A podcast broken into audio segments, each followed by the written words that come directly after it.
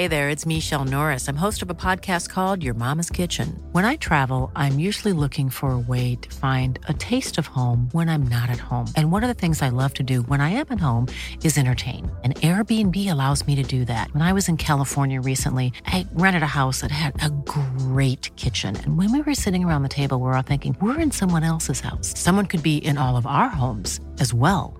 If you have a home, but you're not always at home, you have an Airbnb. Your home might be worth more than you think. Find out how much at airbnb.com/slash host.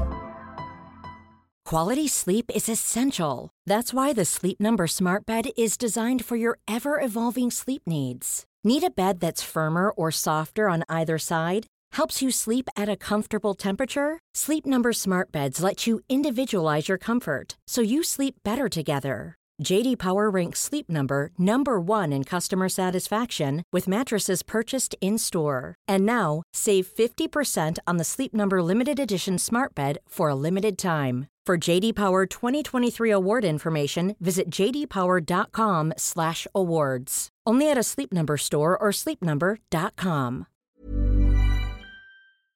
On DAB Plus, online, via the Talksport app, and on your smart speaker. This is Talk Wrestling on Talksport 2.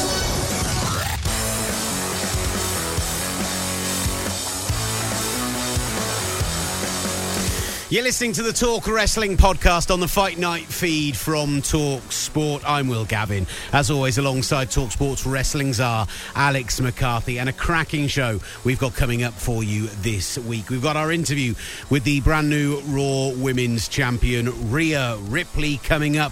And we've got an interview with the Impact Knockouts Champion Deonna Purrazzo as we go double top tier, top tier women's champion. And coming up, we'll have a conversation about Mickie James's treatment by WWE and a look back at Impact's Rebellion as Kenny Omega, the belt collector, adds another one to his fine collection. That's all coming up on the Talk Wrestling podcast from Talk Sports.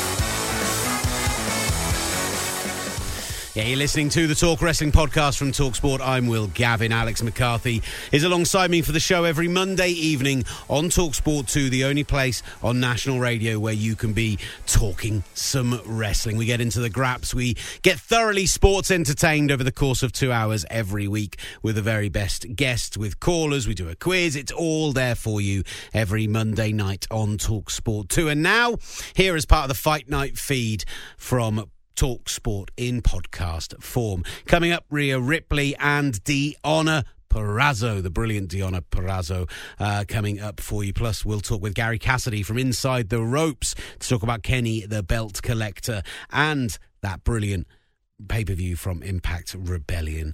Uh, but first, We've got to talk about one of the big bits of news from WWE this past week.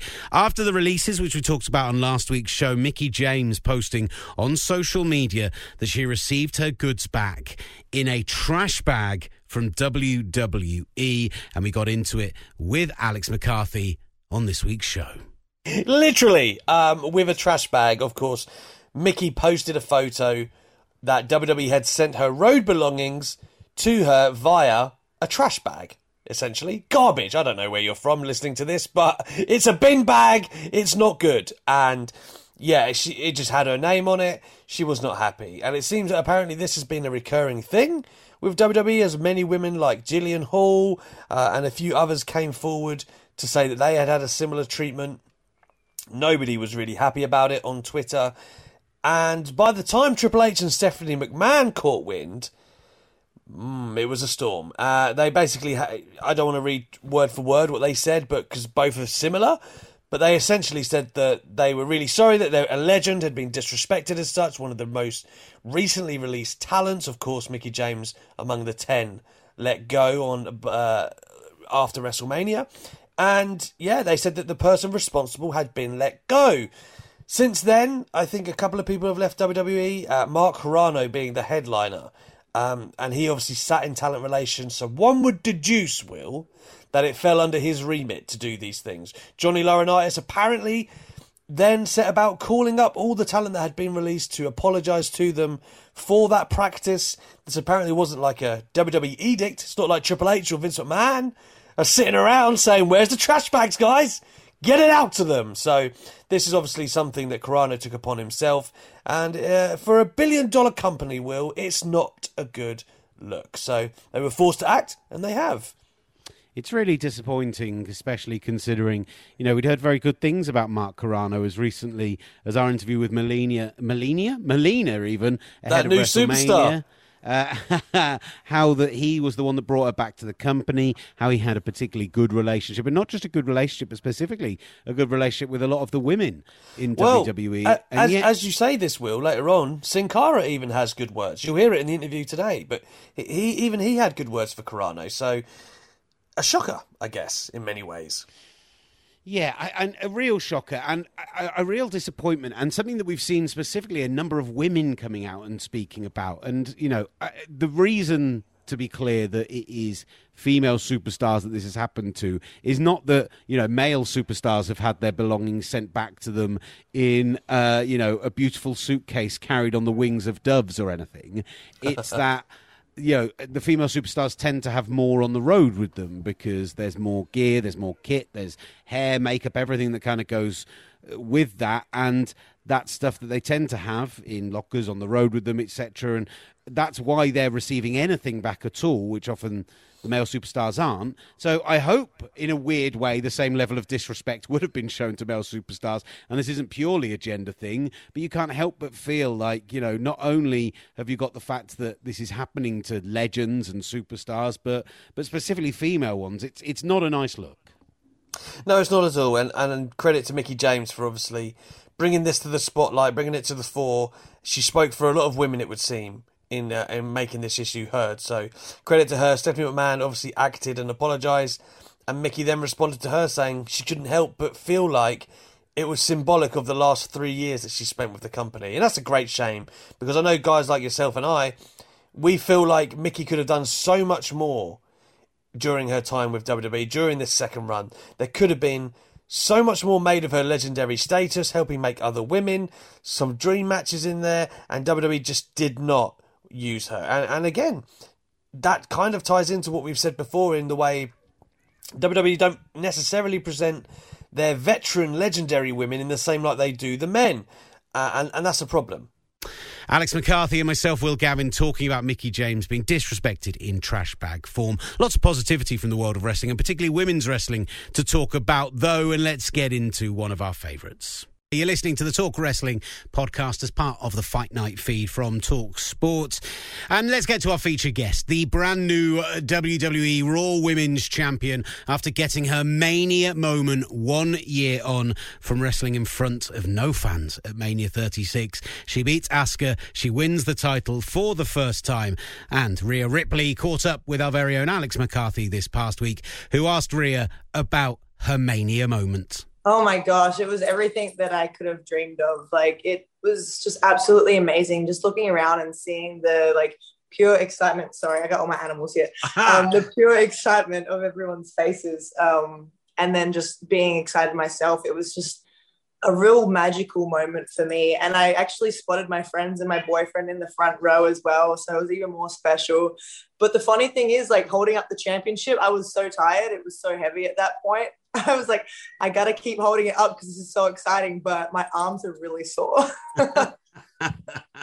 yeah, those belts are no joke. Uh, yeah. I mean, when, when we obviously that moment is amazing. When you get backstage, I know that I've seen you in interviews say uh, you know, that Vince was there and all of that good stuff. So talk to me about like when you get through the curtain, um, who were like the first people to greet you? Uh, can you even remember like any words from anyone that particularly meant something to you? Yeah, so I actually didn't go back through the curtain. I went up the side and straight to the back. And um, I saw my friends and my boyfriend sort of get like escorted to the back and they spotted me straight away and they all like ran up to me, gave me a hug. Yeah. So it was real nice. Like seeing them straight away and being able to like have a little conversation with them. And then after that, I went straight to like New Year's Day and I had a little convo with them. And then I made my way to Gorilla and finally got to talk to like Vince and Hunter. But just seeing like my friends and my boyfriend and seeing how excited they were and just them like running up to me in their heels and dresses, like super excited. It was a real funny, but like super cool moment for me. yeah, and that's the cool thing too. Like you, you mentioned Vince and, and, Triple H, right? Um, but also Asuka Uh, you, i I've heard you before say that you know you'd really wanted to face her, that she was like a dream opponent. So that must be really special too. Her being the one that you shared this moment with. Um, you know, I bet she was delighted with how it turned out too. Yeah, definitely. Um, I've wanted to be like step in the ring with Asuka for a long, long time. I watched her in Japan when I was 17 years old when I went over for three months. And I just thought she was the coolest. And it was so like epic to me hearing her say on interviews that she wanted to wrestle me too. Mm. So having that finally happen somewhere like WrestleMania was a real cool moment So I think the both of us. Um, it was just super exciting to finally get one of my dream matches that I've wanted for a long time and to actually come out with the victory with someone that's so good at what they do as Asuka is like to come out with the victory at WrestleMania, have my big moment, my special like moment, and all of it come together, and also like get played out to the ring by New Year's Day. Like everything was just so perfect about WrestleMania, and it's something that I'm gonna hold very, very close to my heart for like the rest of my life. But when you saw Triple H and Vince, um, can you remember anything they said in particular? Because I'm going to imagine Triple H in particular was like the proudest. yeah, they pretty much just kept saying like, "Well done, you guys did great. Like, you should be happy with yourself, uh, proud of yourself because they are." Uh, just like things like that, and there was a lot going on, a lot of chaos. But I do remember them being extremely happy with everything and just saying that I should really be proud of myself one thing that I find so interesting about this whole situation, right, is you know, and I know that you spoke to Will on a conference call from Talksport the other week, and you were saying that you'd been sitting in catering, and then out of nowhere it was like, oh no, you're in this week, you know, and now we're going to WrestleMania. Um, we thought it might be Lacey and Charlotte, then it might have been Charlotte and Asuka, and then it was Rhea and Asuka. Um, you know, and, and you take that back the year that you had with Charlotte as well at 36, and then you were working together with the NXT title in your house. Plans just seem to have changed for you all the time, right? Like the, the course is never yeah. really set. Um, so, so, like last year, I'll start with this. I know Charlotte ended up taking a break, which maybe no one accounted for. Did you expect to be working with her and the title for the most of that year? Like, did you, did you know I don't know if you knew exactly what the plans were, but did you expect that to be the story? Because I think everyone has kind of had the comment, right, where they're like, what was the plan then? Because, you know, who knows? Yeah, um, I didn't really know what the whole plan was uh, for the rest of the year, but I thought it would last a lot longer than it did. Um, I thought I'd be, like, in my mind, I thought that I'd be having matches with Charlotte for majority of the year and then possibly going to Raw or SmackDown and sort of like continuing things there. But I mean, it didn't happen. And I'm still like really thankful that like I got that extra time in NXT because I got to do so much cool stuff.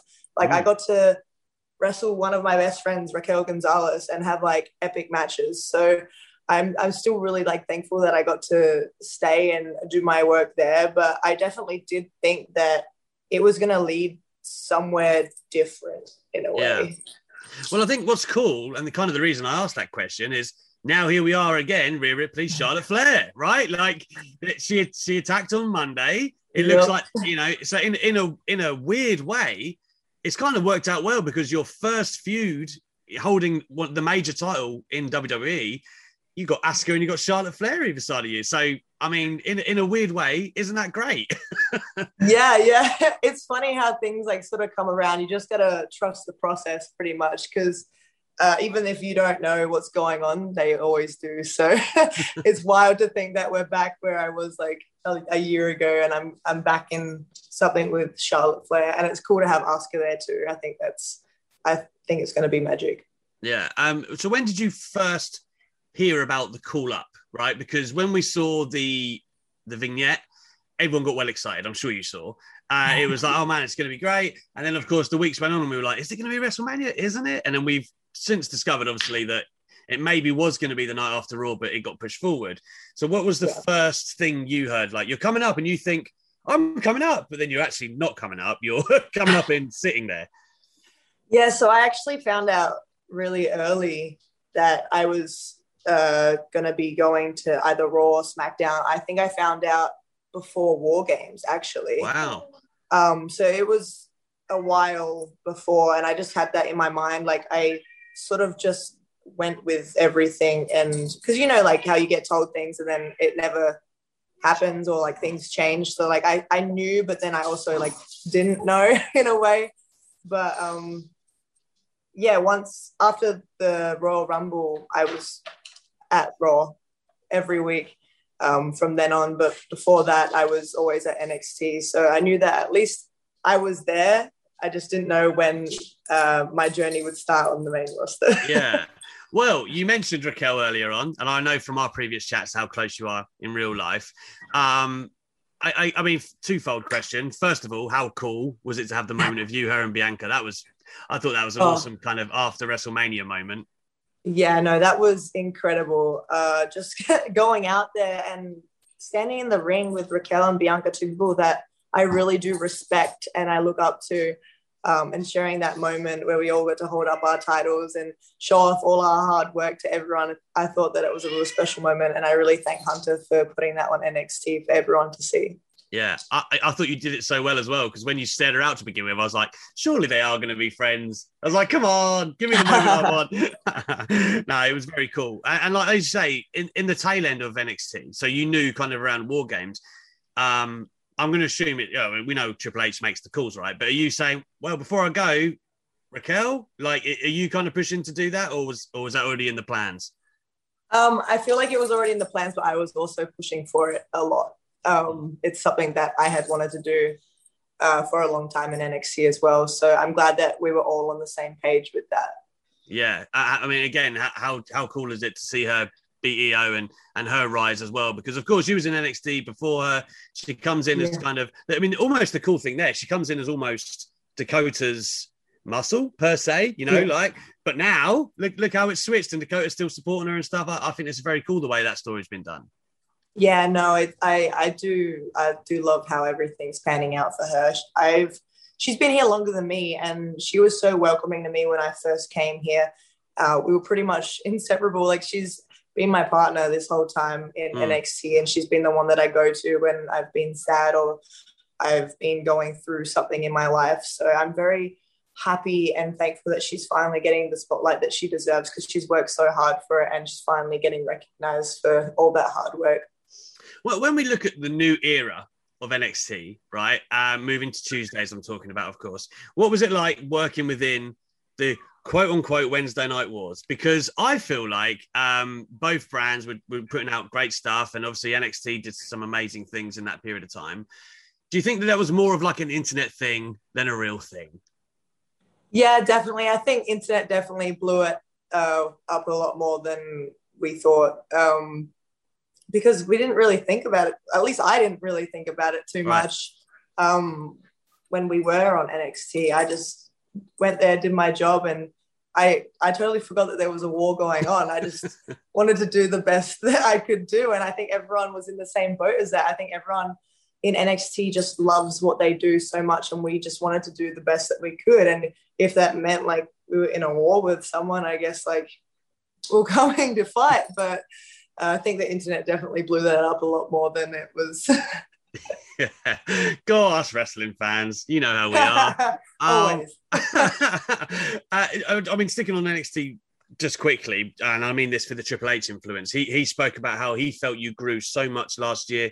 You say uh, that you really are grateful that you got the extra time in NXT in the end of it. Um, talk to me about how you've, you know, he's influenced you, particularly in the past year, I guess, like guided you when plan- when plans have changed and to where you are now. This this magical moment. Um, he's just he's like you said, he's guided me through everything, which is fantastic. Like there's a lot of things behind the scenes that I get uh, confused about or like I have questions about, and he's always the one there to help us because like NXT is his baby. He wants it to be as perfect as it can be. And right. we're all pretty much like his children, you know? So he wants us to achieve greatness in this company. So he's always going to be there giving us advice and tips. So he's always really hands on with everything, which I do appreciate. Like, even if it's something in the ring, like with a promo. And I'm like, how should I like face, like, should I talk to the camera? I don't know. So like he's always there to sort of like help me and guide me through, which I love. It's he's very, very needed in NXT and I, I appreciate him for wanting the best for all of us. And I guess the transition to the main roster thus far, like I know you've only been on TV for you know X amount of time, but how have you found that? And like who's who's been really cool to kind of bounce off of there, be it I don't know, you know, um, you know, you get Fit Finlays, you get TJ, you get the women that are leaders in the locker room. Any of those that really, I guess, have influenced you thus far? Um, everyone there has been very welcoming and very helpful. Uh, TJ definitely has helped me a lot. Um, I haven't been there for very long, so I haven't had much of an experience yet. But TJ, he's just he's got so much knowledge and yeah. he just he's so helpful with everything like if you get stuck on anything he's there to help and he thinks of things like so quickly you know and i'm like wow i wish i was as smart as you well that's awesome i'm i'm so happy obviously that you are where you are now we always knew it was going to happen but i'm glad that it happened in a cool way right like that's very cool for me to say. you know what i just thought of one last question last time we spoke you said you wanted to be covered in tattoos how how are you coming along with that Huh? I it's getting there. It's getting there. I actually I added to my arm, so like that's it's a good sign. Are you, are you just, do a little bit. I was gonna say, you're just gonna keep doing it, and one day WWE can be like, "Hang on, that's a lot," and you're gonna be like, "Up to here." Like, pretty much. I feel like that's gonna happen. I just keep getting little ones and they don't really ask me about them. I like it. Again, trust the process. Uh, exactly. Rhea, always awesome to talk to you. I really enjoy it. Thank you so much for joining us here on Talk Sport today. Uh, keep killing it. I'm sure we'll speak again soon. Oh, yes. Thank you so much. The wonderful, the delightful Rhea Ripley joining the Talk Wrestling podcast on your Fight Night feed from Talk Sport. Make sure to go and give us a rating and a review. It really does help people find the show and more brilliant guests over the coming weeks for you. Hopefully, right here on the Talk Wrestling podcast.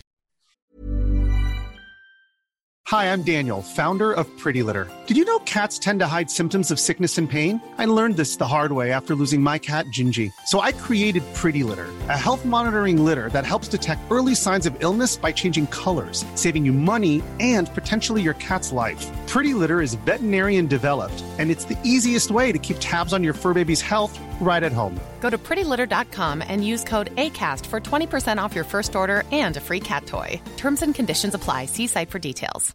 My business used to be weighed down by the complexities of in person payments. Then, Tap to Pay on iPhone and Stripe came along and changed everything. With Tap to Pay on iPhone and Stripe, I streamlined my payment process effortlessly. Now I can accept in person, contactless payments right from my iPhone. No extra hardware required.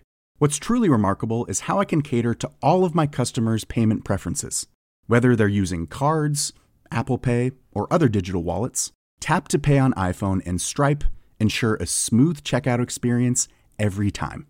And it's not just me. Stripe helps businesses of all sizes, from local markets to global retailers, scale quickly and stay agile. To learn how Tap to Pay on iPhone and Stripe can help grow your revenue and reach, visit stripe.com slash tap iPhone. Ever catch yourself eating the same flavorless dinner three days in a row? Dreaming of something better? Well, HelloFresh is your guilt-free dream come true, baby. It's me, Keke Palmer. Let's wake up those taste buds with hot, juicy pecan-crusted chicken or garlic butter shrimp scampi. Mm. Hello Fresh. Stop dreaming of all the delicious possibilities and dig in at HelloFresh.com. Let's get this dinner party started.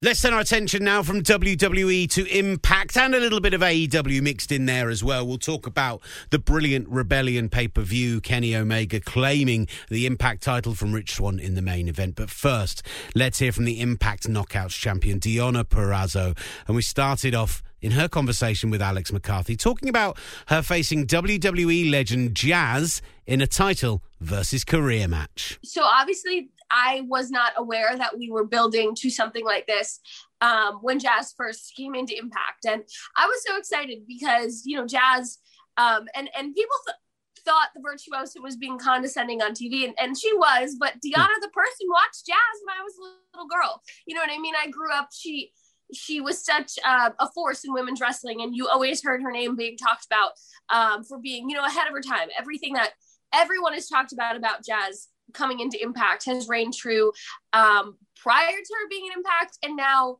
um, when she was teaming with Jordan. So it was really fun for me to get to interact with her a little bit, to wrestle her a little bit. Um, but you know, the virtuosa's got to do what she's got to do, and Jazz put her put her career on the line. So um, I couldn't not step up to the challenge. Yeah, absolutely. What what was it like getting to um, you know, like you mentioned that you'd watched her as a little girl. Like, what was it like to meet, you know, quote unquote legend, and and then not only that, but to be able to take it a step further and actually, like, you know, do business with her. That's that's pretty much as good as it could get, I guess. Yeah, I think like especially for um, you know, women's wrestlers that are my age and grew up wanting to be wrestlers and wanting to be a part of this change of women's wrestling that we've seen in the last, you know, seven or eight years. Um, it's a dream come true to be able to interact with these people, to work with them, to call them your friend, to call them your coworker, um, to defeat them. Uh, so you know it, it's kind of you know impacts come full circle in so many different ways that um you know getting to wrestle jazz um, at Hardcore Justice was was just was just one more of those ways. Yeah, I mean, it's just another string to the bow. Like your championship reign right now is just gaining so much momentum, and i we'll come back to that and talk about some of the women that you've worked with, and it's been great. But you just touched on it there, the virtuosa character. I want to talk about that a little bit, right? Because yeah. um, coming out of NXT and then joining Impact, you know, when you were there, I think I've seen you in other interviews say that you were pitching things and you wanted to be this character, right? And it just now it seems mental that you were never anything else. Do you know what I mean? Like you're so good and this technical, you know, craftsman for want of a better term. And I just feel like, was this always how you imagined Deonna Purrazzo would be? Do you know what I mean? Is this what you were just waiting to show the world? Um, I, I think when I started with Impact, you know it, we're just shy of a year.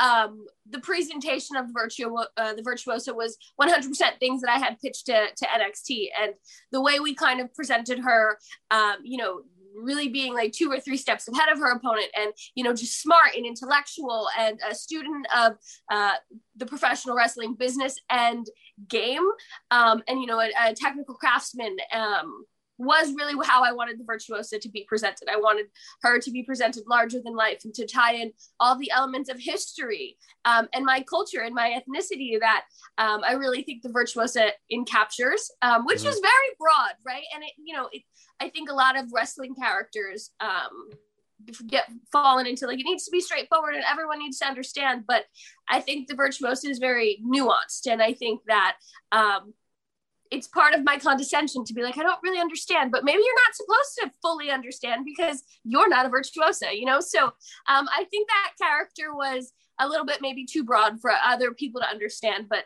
um, the way I wanted it presented when I came in in May last year, we hit it like nail on the head, got it. I think it was um, the fans were able to understand it a little bit more. And we've been able to kind of build other elements of, of Deonna Purrazzo and character work outside of just, you know, defining the word virtuosa, which is the most exciting for me because I'm developing every week before everyone's eyes on TV. Yeah. And, and like, again, layers is great. And the reason I asked that question, right, is because when you join Impact, uh, I believe that you said as well, Madison Rayne was kind of influential in that. We know Gail Kim is behind the scenes, and we can talk yeah. all about them. But in terms of the character, like who did you really work with, and and who was really uh, understanding of saying, yeah, you know what, what you see, we want. Uh, you know, who really helped you kind of get the ball rolling, I guess.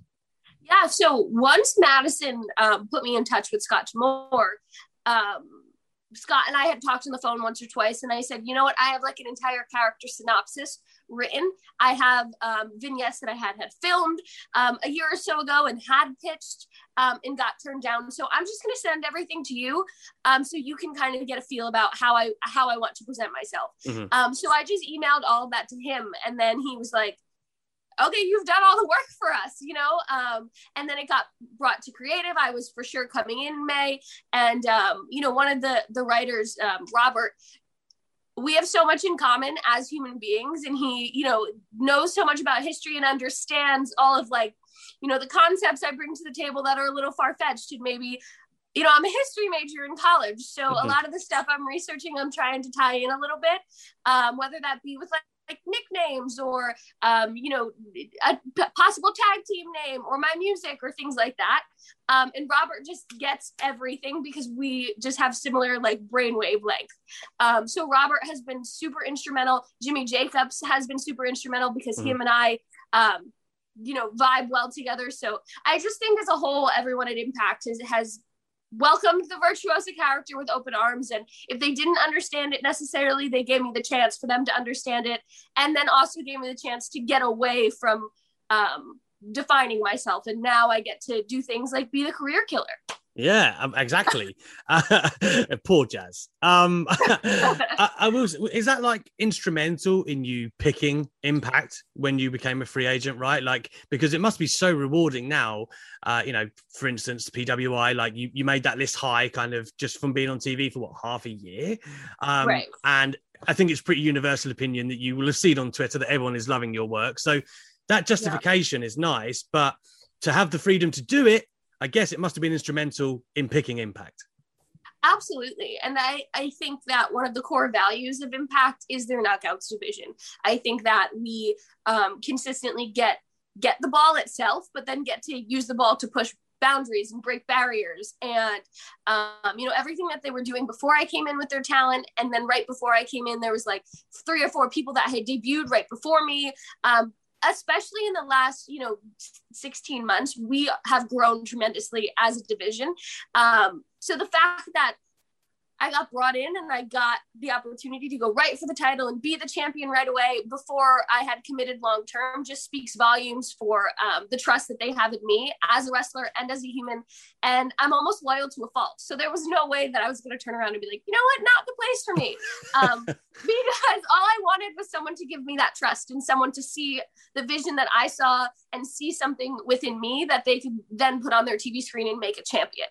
Um, so I'm like in debt to Impact for giving me that opportunity um, because that's that's exactly what I needed, and I've been able to take that pressure from them and and you know consistently knock it out of the park. So I think. No, you have. You 100% have. You know, you speak about the roster getting better and better, and the knockouts vision, I think it's been a staple of Impact for years now. Uh, Yeah. Taylor Wilde is coming back Yeah. in, former knockouts true. champion. Um, I, I spoke to her a few months ago, and, and I know that this has been delayed, right, because the pandemic and whatnot, and and now she's Mhm. finally here. But it's almost even better, right? Like former champion, you've had an established reign. Is that something that excites you? Like more fresh opponents, you know, especially women like her that have already kind of blazed the trail in their own right. Absolutely. Um, I have been. I talked to Taylor probably almost a year ago. Um, about you know like my career up until this point just what i was starting to do in impact. And um, she was just kind of getting back into the wrestling scene. So to have her back at impact is so exciting because um, at this point you know i've gotten to defeat odb i just retired jazz. So um, is this one more legend knockouts legend that i get to to work with but then also defeat? I don't know. That possibility is exciting. Um, but then more than just Taylor Wilde, you know, there is a more surprises coming. Um, you know, there's just a ton of releases that happened. Um, Mhm. So, you know, there's someone like Chelsea Green who is my best friend, but um, you know, is also one of my favorite opponents in the ring. So if she was to come to Impact when she's able, that would be great. Mickie James is another former Oh. knockout champion. That would be phenomenal. Um, I, I think, like you said, our division has been a staple of Impact Wrestling as a whole, of TNA, uh, TNA wrestling as a whole. So um, the fact that there's there's opportunities for us to grow and grow and grow uh, is, is so exciting for me. I mean, just the names that you rattled off there, and obviously being close to Chelsea. How hard are you recruiting them already? Ninety days out. Oh. I mean, especially Chelsea, but um, it's kind it's kind of hard because when I was released last year, I was happy about it, right? And I was kind of like, woo, like Mhm. uh, freedom, and I get to be my own self, and um, that's not a lot of the cases this time around, you know, and then especially, um, you know, Chelsea, it was more of a shock, right? So um, I've just kind of been like, let the dust settle and then we'll talk about it all. But um, obviously, Impact is where I want her to be. I want her to thrive and succeed. And and you know, um, I think that being so close and having the relationship with you, um, her seeing me thrive the last year is kind of a relief, right? And her seeing Matt Cardona, her her fiance, thrive um, in the last year is is relieving because it's like I thought I was going to be at this place. I thought this was my forever home, but um, I'll be okay no matter what. Been there, done that, and uh, I know that uh, I'm sure Impact would love to have her back. She's a former Knockouts champion too. Yeah, I was about to say, like, as far as a, you know a case study goes, you're literally as good as it could get. You know, that's all you need to say. Look at what it can be. Um, you know, but you are basically like the legend killer at this point. You're turning into that way. And I spoke to Gail Kim last month. I know you know where I'm going with this. Um, she said, and I quote, that it had already been put to her. She had been mentioned to her about working with you. Um, yeah. Was that news to you, or is that something that excites you? Like, talk to me about that. Yeah. So when I saw those headlines pop up and I was tagged in them, I was kind of like, ooh, like I needed to read it right away. Um, and obviously that excites me because, you know, Gail is just another one of those people that I grew up watching. And even more so, I think Gail is like the first woman to kind of do what I did, but you know, years ago and be like, this mm. isn't the place for me. And and she up and left. And look at the career she's had outside of WWE within Impact. I mean, to work with her, um, at tapings is incredible because she just pushes me outside of my comfort zone and and she wants so much for each of us um, that it's inspiring and i want to do the work i do to make her proud um, so if there was ever that possibility to get in the ring like I mean, I hope she would she would want to do it. Um, but I know she is like, I'm retired, I'm retired. But um, I don't know. I mean, there's just so many possibilities, right? That I'm at the point where like anything is a good thing and I don't want to say no to anything. I'm up for anything and everything. Um, week after week on TV, I've continued to say like any company, any generation, any competitor, I want the best competition out there. I want the Knockouts Championship to be like um, the most coveted title there could be. Mm-hmm. So uh, the fact that I get to do that and I get to say that, and then there's all of these women that are available or will be available in the next few months um, to possibly contend for my championship is, again, more than I could have ever asked for. Yeah, I mean, speaking of you being the champion, one of the like crazy days was when uh, Su Yung was inserted into the title picture, right? Because Kylie Rae had to drop out. Um, obviously, want to be respectful to Kylie and not really talk about that situation. That's hers. But as for you being the champion that day, man, that must have been a whirlwind. Like when you get there, do you still think you're facing Kylie? Like, what what's the deal? How was that for you? Yeah, so it was just as much as the surprise to me, I think, as it was to the rest of the world, um, that it wasn't going to be me versus Kylie. And I didn't know until, you know, a couple hours before the show um, that the match was changed and Su Yung would be returning. Um, and then, you know, we kind of went from there from there. But it was it was a whirlwind of a day and I went through possibly every emotion that I could have went through. And I remember standing in the ring and just being like, I don't know what I'm doing.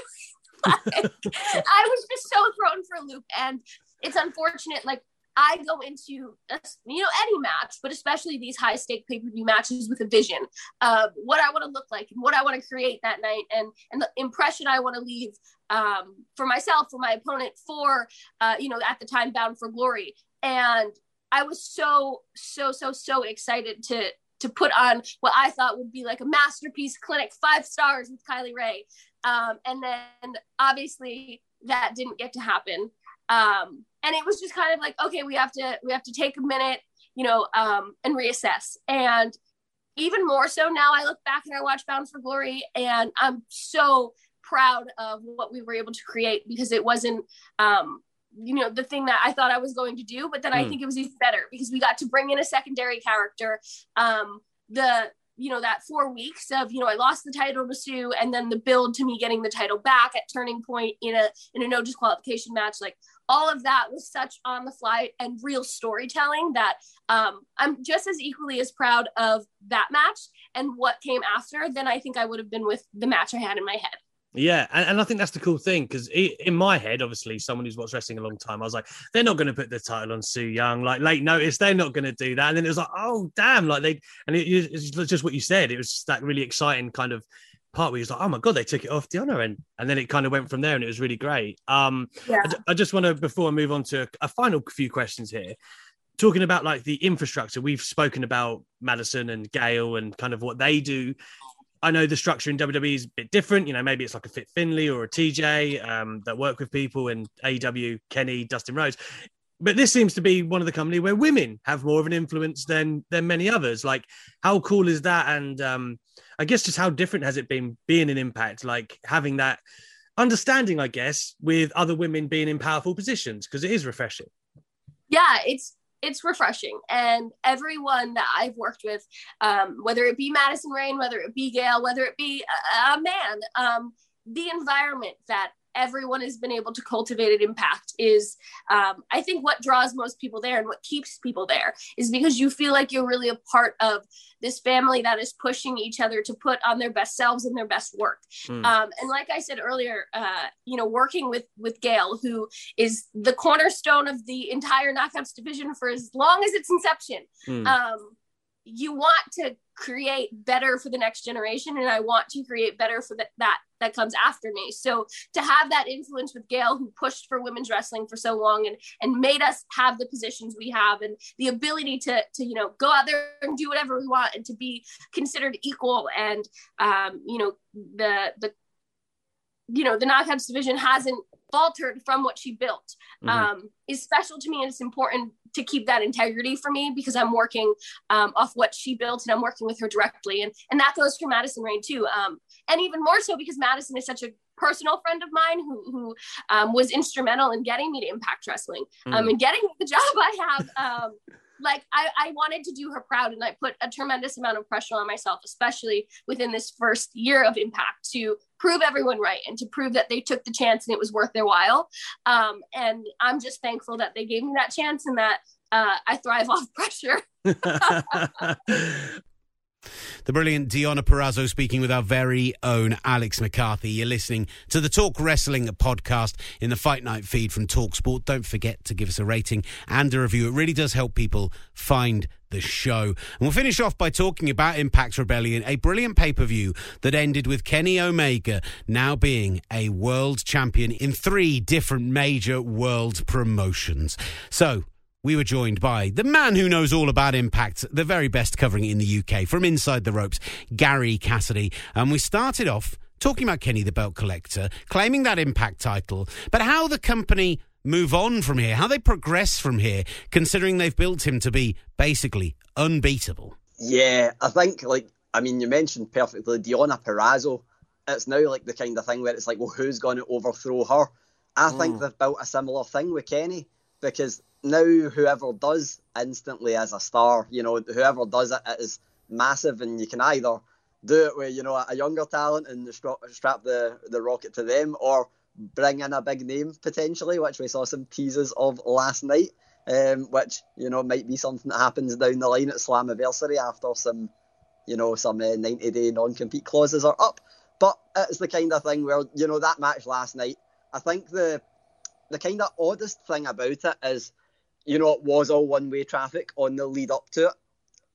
AEW didn't really do much in terms of promoting it. I know they gave out a couple of little, or Tony Khan gave out a couple of little reasons uh, for that, but it seemed like the most predictable thing ever. And then it's the kind of thing where it's like, well, how do you make predictable good, and how do you make people not moan about predictable? Because people are just ingrained to think that anything predictable is bad in wrestling now. It's just the way that things are. Where you know, I would argue Kofi Kofi Mania was predictable. It was amazing, um, but it was like, well, how do you make it good as well? I absolutely loved the fact that they came out beforehand and said there's going to be a winner. You know, it's not going to be and a disqualification finish. It's not going to be this or that. it's it's I'll, fair to say though, Gary. People have said that in the past, and then it's not happened. Yeah. If anything, if anything, when someone says there has to be a winner, you almost know there's not going to be normally. Will hates this yeah. version.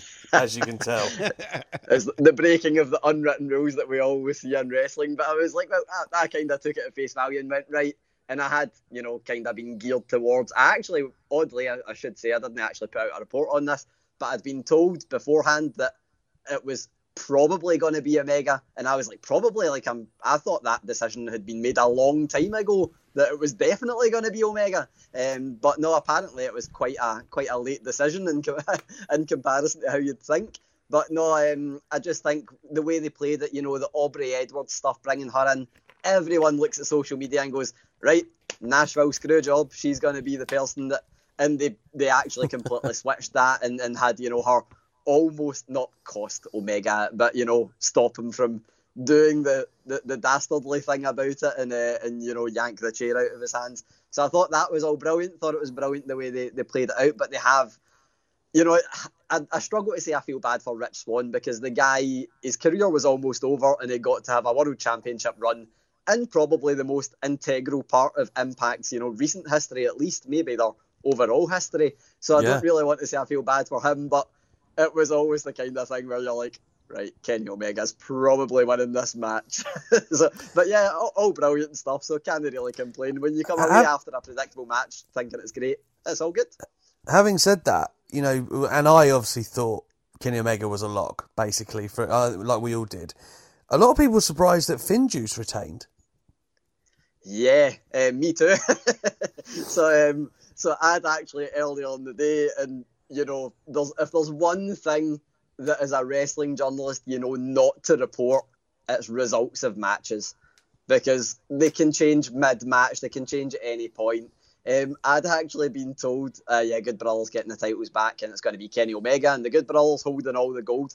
I was like, oh, that, that sounds kind of like what you'd expect. You know, I, I just thought FinJuice were probably on some kind of short-term deal, so they could have took the belts to Japan like they did, and then you know all that good stuff. Um, and then I was like, right, so I've kind of got that. I hadn't heard anything about the titles that did change hands, so that was surprising, which was good. I love being surprised with stuff like that. And I was like, oh man, that, that means that you know the Good Brothers are gonna they're gonna have a, a whole sweep of new champions apart from Deonna Purrazzo. Um, and then yeah, FinJuice retaining was completely surprising. That was just something that I didn't expect. I, I mean, I'm not against it, and I'm I'm not against seeing them, you know, compete again against the Good Brothers because every time they're in the ring, man, I, I really enjoy it. So so keep that going. I really don't mind that, and it'll be nice to see them, you know, in Impact for a while longer because I feel like they're. You know, I wasn't too sold on them at first. I always thought, you know, two great talents, not really sure about the tag team. Now they just look like a completely gelled, you know, high chemistry tag team, absolutely amazing in the ring anytime they're together. So no complaints on that. I, and I like being wrong in that one because I didn't report it. so, Well, all good. will will we be wrong? Will will we be wrong with where Samoa Joe heads up? Right, because you and I were salivating last week at the prospect of perhaps an AEW run, right? But we all saw the teaser last night. Chelsea Green. Could she be a, a prospective opponent for Deonna Purrazzo? And Samoa Joe as well was also teased in there. Thinking about Samoa Joe and Kenny Omega, um, man, that would be two huge pickups for Impact. Uh, Will first, like, do you see it?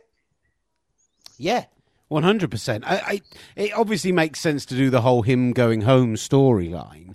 There's Mhm. a part of me that like wants him to go really left field and go out to Japan or something. But as we know, pandemic days don't necessarily lead to something like that. And obviously, AEW, there's so many great talents I'd like to see him work with there. If if it's to be believed, if it's to be understood the reports that the reason that it ended up uh, ending with WWE was what we speculated on Al was that he wanted to be back in the ring. They said no, we just want you on on mic, and it wasn't just a straight up getting rid of him because he was sensational on the commentary. Um, there's a little bit of it that's like wherever he goes, just put him back in the ring, put him in a Mm. title picture. I am ready. I'm ready for it. Yeah, absolutely. Uh, Gary, what, what, what do you know or or think of the futures of uh, Samoa Joe and Chelsea Green?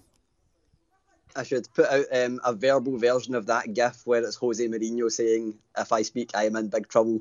Um, no, no, um, n- nothing completely locked that I can say yet on that. But the one thing that I think is worth remembering is last year's Slammiversary. You know, Impact teased one big surprise, and then that is where a plethora of surprises. they just Yeah. hit, you with a ton They, they did right they did tease Miro, didn't they? And that didn't happen. Yeah. So that's worth I- I- remembering, I guess. Yeah, I don't think all the names that were there last night are going to be people that would return, but out of the ones that were teased, you would have to think that, you know, Chelsea Green, AEW would be a great location for her too, but obviously, you know, she's got the full history with Impact, knows the character, has, you know, worked there in the past, and then following on from that, I mean, Samoa Joe, he would be a star anywhere he goes, we all know that, and the, one of the big AEW dream matches would obviously be with Kenny Omega. Um, so to have him go there, you know, we mentioned that who can beat Kenny Omega? I mean, not many people, I hate to say it, but not many people in Impact, I think, right now would be really believable. I think they'd need to be built up quite well. I agree. Samoa Joe, I don't think needs any build at all. You know, you can instantly think that if he was to return even on his first match, he could easily beat Kenny Omega and win a championship. The one annoyance would be I wouldn't want that to be the end of the relationship between the companies. And also, you know, like Will said, New Japan for Samoa Joe is an unreal proposition. If the world opens back up, I only hope that if he does sign with Impact, hopefully it's you know similar terms to what we understand the Good Brothers are on, where it can work in Impact, but we'll probably see him in other rings as well. So I really hope that's the way forward, and I do think very. Um, if I was a betting man, I think uh, the smart money might be on the one, at least one of the people you just mentioned.